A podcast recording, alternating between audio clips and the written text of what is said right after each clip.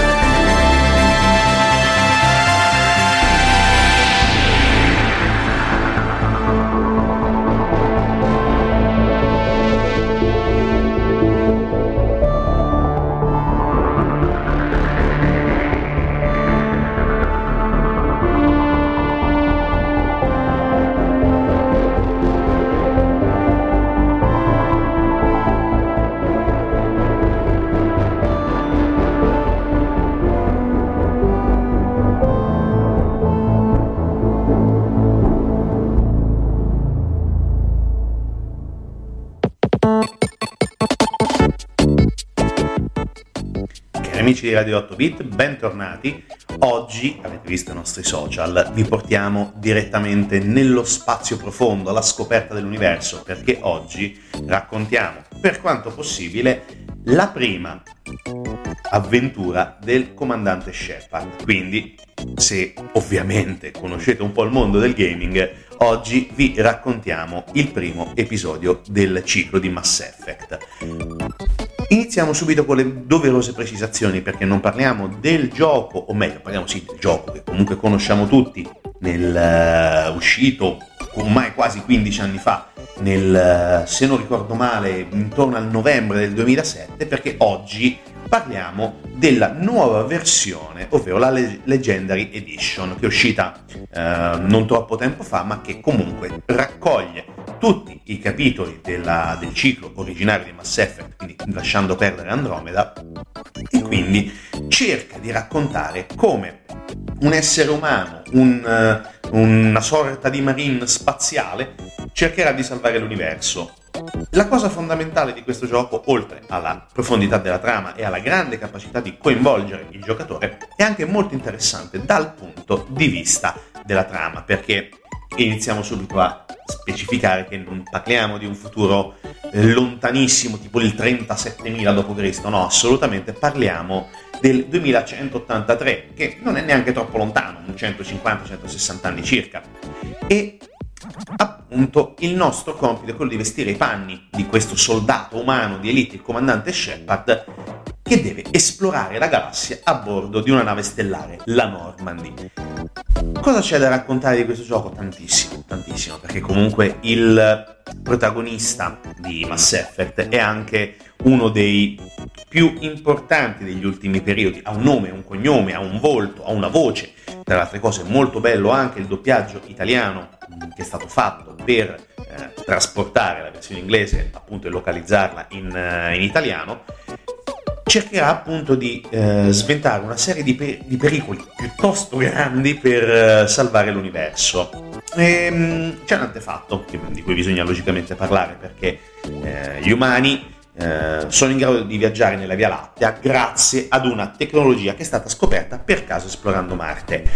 Scoprono un portale galattico che si chiama Caronte e grazie a questi viaggi attraverso questo portale entrano in contatto con numerose specie aliene, fondano colonie e cercano di ritagliarsi anche uno spazio nello scacchiere interstellare, cercando di diventare più, diciamo, potenti rispetto al loro ingresso nella, tra virgolette, alta società intergalattica aliena. E quindi ci saranno una serie di compiti che il nostro comandante deve portare a compimento per cercare di far vedere di buon occhio, gli esseri umani, anche perché logicamente le altre specie aliene non sono così buone nel giudicare l'essere umano, ma grazie a certi comportamenti del nostro comandante riusciranno alla fine a cercare di trovare e otterranno uno spazio che conta all'interno di questa sorta di confraternita intergalattica, definiamola così. Cerchiamo di raccontare un po' la trama, almeno dei primi momenti di Mass Effect, perché Shepard, secondo in comando della Normandy, che è comandata da un altro essere umano che è David Anderson, devono recarsi su una colonia umana che si trova su Eden Prime, un pianeta. Trovano una sonda Prothean, un'antichissima razza scomparsa circa 50.000 anni fa, e da questo ritrovamento succedono una serie di eventi che vanno a concatenarsi all'interno della trama. Shepard ha delle visioni entrando in contatto con questa sonda Prothean e inizia a capire che il cattivo che inizialmente iniziamo a seguire anche su Eden Prime non lavora per suo conto, ma lavora al soldo di una razza sconosciuta, ignota, che molti credono addirittura sia un qualcosa di immaginato o totalmente inventato da questo cattivo che si chiama Saren,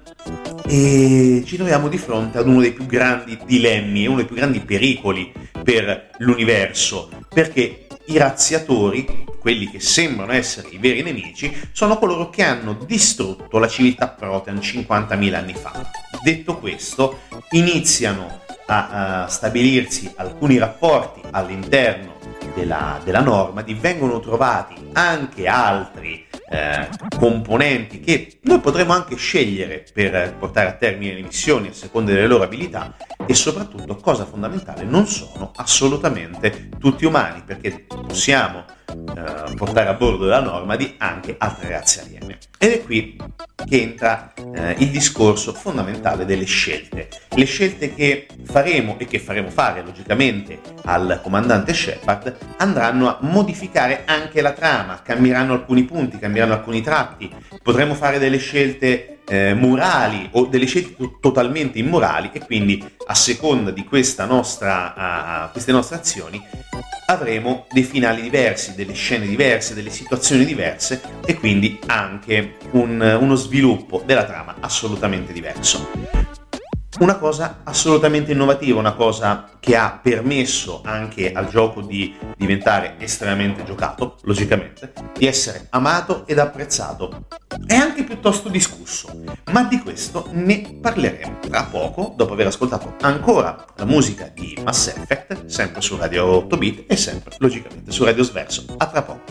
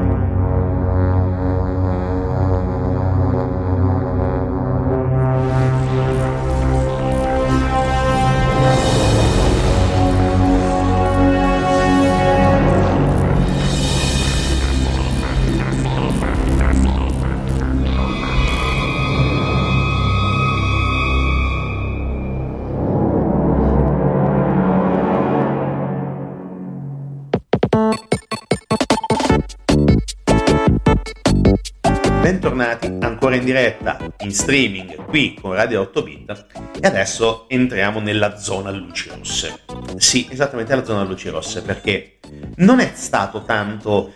il fare azioni più o meno morali a far crescere, diciamo così, il nome di Mass Effect, oltre alla ottima qualità del gioco, ma anche la possibilità di intrecciare delle relazioni amorose. E detto così, diciamo che non è che faccia tanto specie, perché giochi in cui si intrecciano relazioni amorose ce ne sono state a bizzeffe. Ricordiamo, uno dei casi forse anche più divertenti ed eclatanti è il ciclo di Larry della Sierra Online, con questo personaggio, questo playboy sfigatissimo che cerca di conquistare donnine più o meno vestite. Ma in questo caso la situazione è un pochino diversa, perché proprio all'interno del gioco noi possiamo scegliere, come abbiamo detto, se amare in senso biblico, ok? Credo che sia stato abbastanza chiaro, alcuni dei personaggi della nostra nave, della Normandy. Sono i personaggi che, tra virgolette, raccogliamo all'interno delle nostre missioni, che coinvolgiamo nella nostra missione suprema, quella di sconfiggere Saren, di sconfiggere i razziatori. E queste scelte, questa possibilità ha fatto discutere, e parecchio. Ci sono state delle censure e, come al solito, non ci si sbaglia mai, perché quando si tocca una zona, diciamo così, un po' pruriginosa, c'è sempre qualcuno che pensa ai bambini, citando la ormai arcinota, famigerata moglie del reverendo Lovejoy di Simpson, ok? Immaginate in questo momento la signora Lovejoy che si strappa i capelli, d'accordo? Bene, non è stato censurato solamente, come abbiamo detto, per le sequenze violente, ma principalmente perché ci sono state, come abbiamo detto, delle azioni sessuali. E ha fatto tanto discutere in America, tantissimo, perché comunque è stata una controversia enorme, perché soprattutto da una certa area conservatrice o neoconservatrice ai tempi, perché comunque parliamo di un periodo in cui, diciamo così, l'alt-right americana picchiava durissimo su qualsiasi cosa non fosse ligia alla religione e altre baracconate varie. Criticarono pesantemente il gioco, però fortunatamente i produttori di Mass Effect se ne sbatterono altamente i cosiddetti, perché va bene, piuttosto mettete il bollino che vietate minori di 18 anni, un parental advisory, quello che vi pare, ma noi non cambiamo. Sostanzialmente si comporteranno in questa maniera, anzi, anche nei capitoli successivi proseguirà, diciamo, questa tradizione di Mass Effect. E altra curiosità legata appunto a questa controversia è stata che ad Istanbul venne vietata la vendita del gioco, perché giudicarono questa scena sessuale totalmente gratuita rispetto alla trama del gioco. Ok, bene. La discussione su Mass Effect per molto tempo si incentrò su questo, sul sesso. Sì, dimenticandosi bellamente che c'era un tema molto più importante, che è quello anche che, se uno vuole essere il più morale possibile, seguendo, diciamo così, uno Shepard ideale, di un'accettazione e tolleranza nei confronti di tutti gli altri esseri viventi dell'universo, Turian o che siano Batarian, Geth magari no, Krogan, Salarian, insomma tutta una serie di varie entità che popolano l'universo. Il messaggio di tolleranza era evidente, ma è passato, diciamo, in secondo piano rispetto alla scena di sesso che ha fatto tanto discutere. Personalmente sì, è un po' fuori contesto rispetto al discorso trama. Ok, è interessante uno sviluppo del genere, ma probabilmente non aggiunge niente al gioco. Il gioco funziona anche senza quello. Detto questo, che ci sia va bene, che non ci sia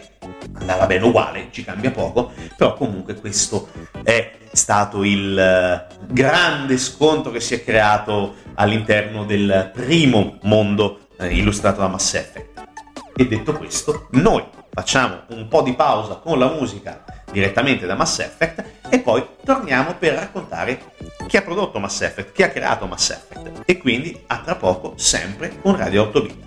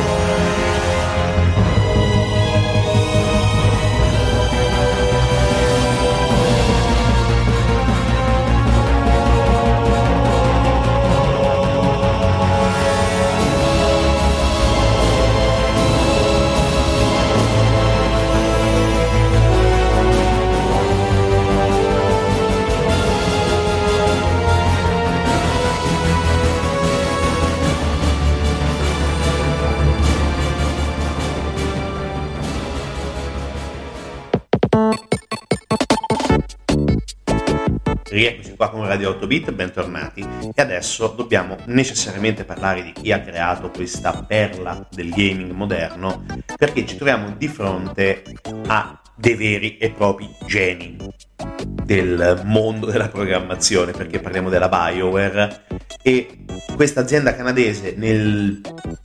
in poco più di 20 anni e poco meno di 30, sono nati nel 95, hanno iniziato a creare dei mondi assolutamente incredibili. La nascita della BioWare è stata più o meno quella classica di tantissime aziende produttrici di videogiochi, quando due studenti appena laureati alla facoltà di medicina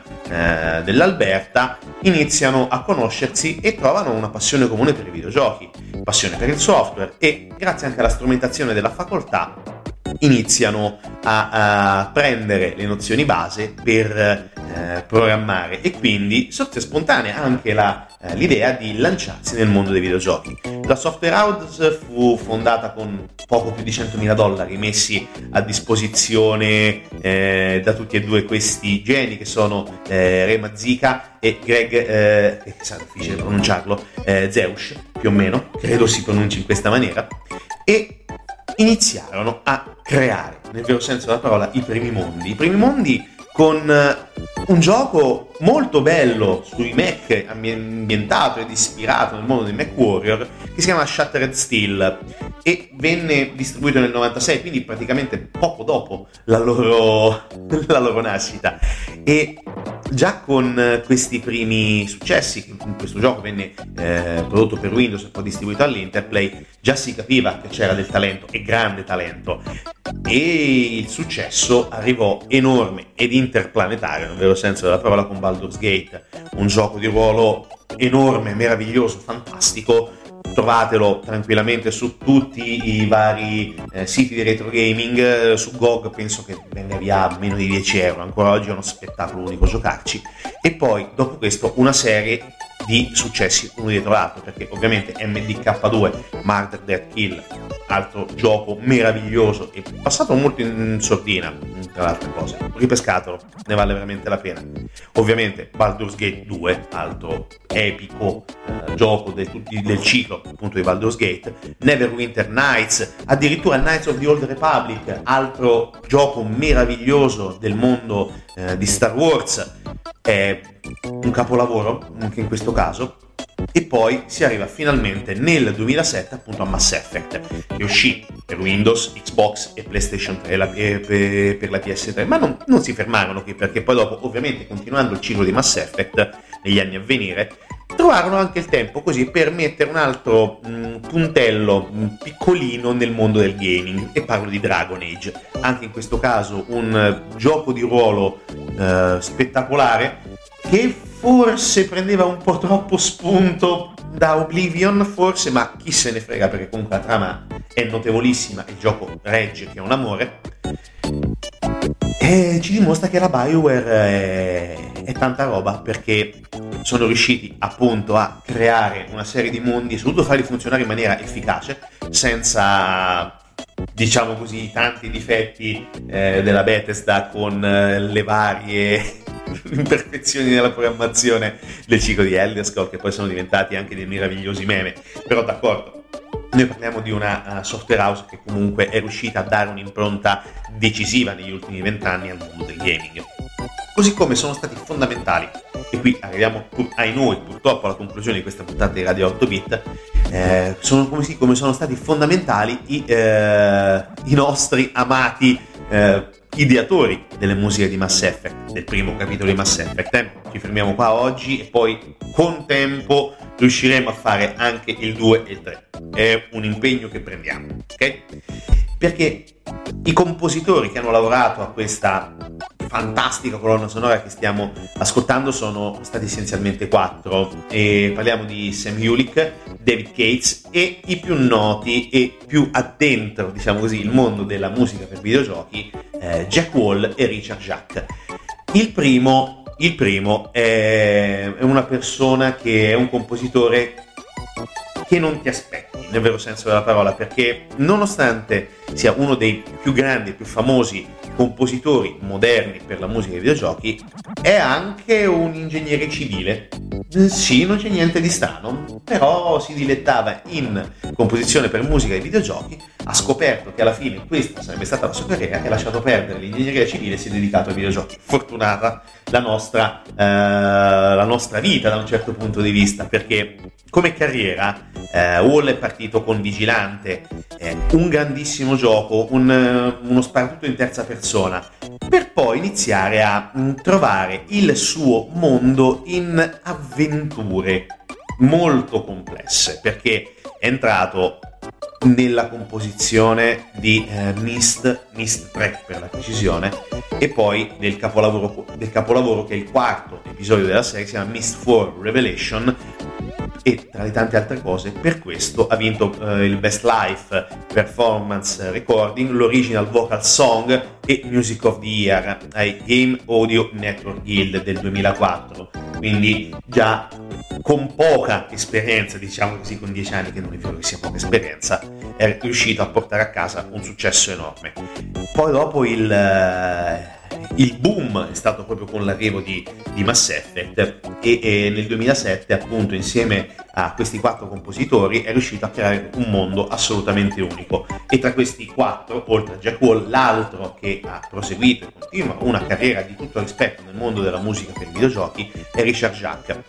personaggio anche lui molto interessante, perché è molto giovane, ha poco meno di 50 anni, e non si è fermato solamente alla musica dei videogiochi, perché sì, ne ha fatti tanti, ovviamente abbiamo citato Mass Effect logicamente, ma ancora prima aveva fatto Shinobi X, la versione del Sega Saturn, la versione europea per il Sega Saturn, aveva fatto Outrun 2 per l'arrangiamento, è uscito per gli arcade e anche per il Sega Mega CD, anzi no, Sega Saturn, scusate, il Sega Mega CD era già bello che è morto.